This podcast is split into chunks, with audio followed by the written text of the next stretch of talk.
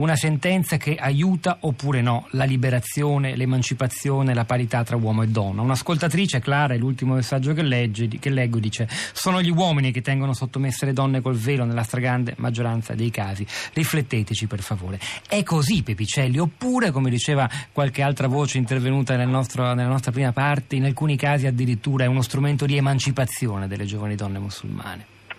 Beh, proprio nella ricerca che lei citava prima, Giovani musulmane in Italia, che ho curato con Ivana Cucella per eh, il Mulino, eh, le storie che abbiamo raccolto tra giovani ragazze musulmane cresciute o nate in Italia, il velo era, era abbastanza diffuso tra le nostre intervistate e per l'assoluta stragrande maggioranza di loro era una libera scelta è un segno anche di liberazione, di liberazione nelle loro parole da uno sguardo maschile e maschilista sui loro corpi, da codici di condotta eh, che ti impongono di vestire in un preciso, un preciso modo. Quindi se noi ascoltiamo la voce delle donne che indossano oggi il velo in contesti europei, occidentali, in Italia, sentiamo che spesso il velo è difeso come una, una, scelta libera delle donne. Questo vale per tutti i veli, dai veli integrali, eh, niqab, per non parlare del burqa, oppure invece quelli che il viso lo lasciano, il viso lo lasciano scoperto come hijab?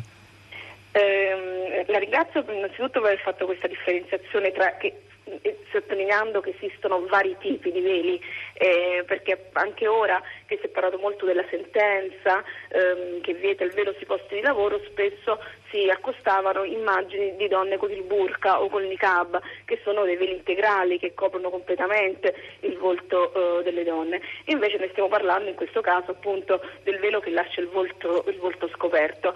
Anche nel caso di donne che indossano qui in Occidente, in Europa, eh, il niqab, troviamo molte donne che affermano di scegliere ehm, di indossare queste coperture integrali del loro corpo e del loro, e del loro volto. Ricordo alcuni anni fa eh, anche una lettera che fu scritta da alcune di queste donne al Presidente della, della Repubblica e, tale, e, le firmatarie di questa lettera mh, sorprendentemente erano donne italiane che si erano convertite all'Islam.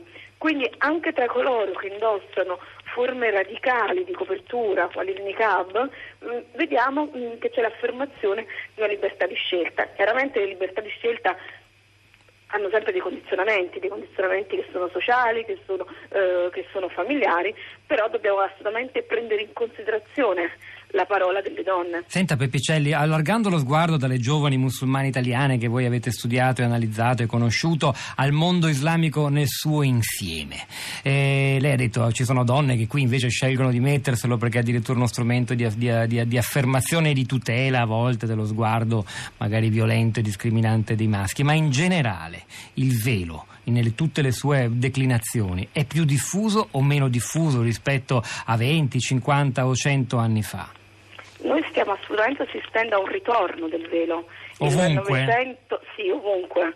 Il Novecento è stato il grande secolo dello svelamento nelle città grandi e piccole eh, dei paesi islamici, dei paesi arabo-islamici. Nel corso del Novecento le donne hanno dismesso i veli. I veli sono stati messi appunto nelle cantine. Nelle... Ma non la loro fede, hanno dismesso il velo, ma non la loro fede, giusto um, oppure no?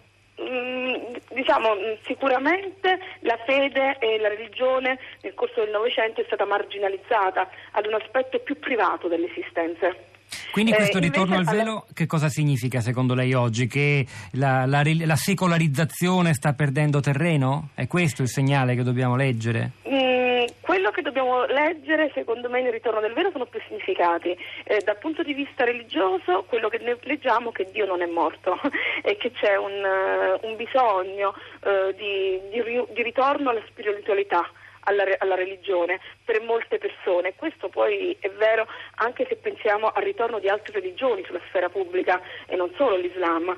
Spesso si parla dell'Islam come di un'eccezione ma noi vediamo invece gli studi sociologici, gli studi sulle religioni, ci dimostrano che il, la fine del XX secolo e l'inizio del XXI secolo hanno affermato il ritorno del sacro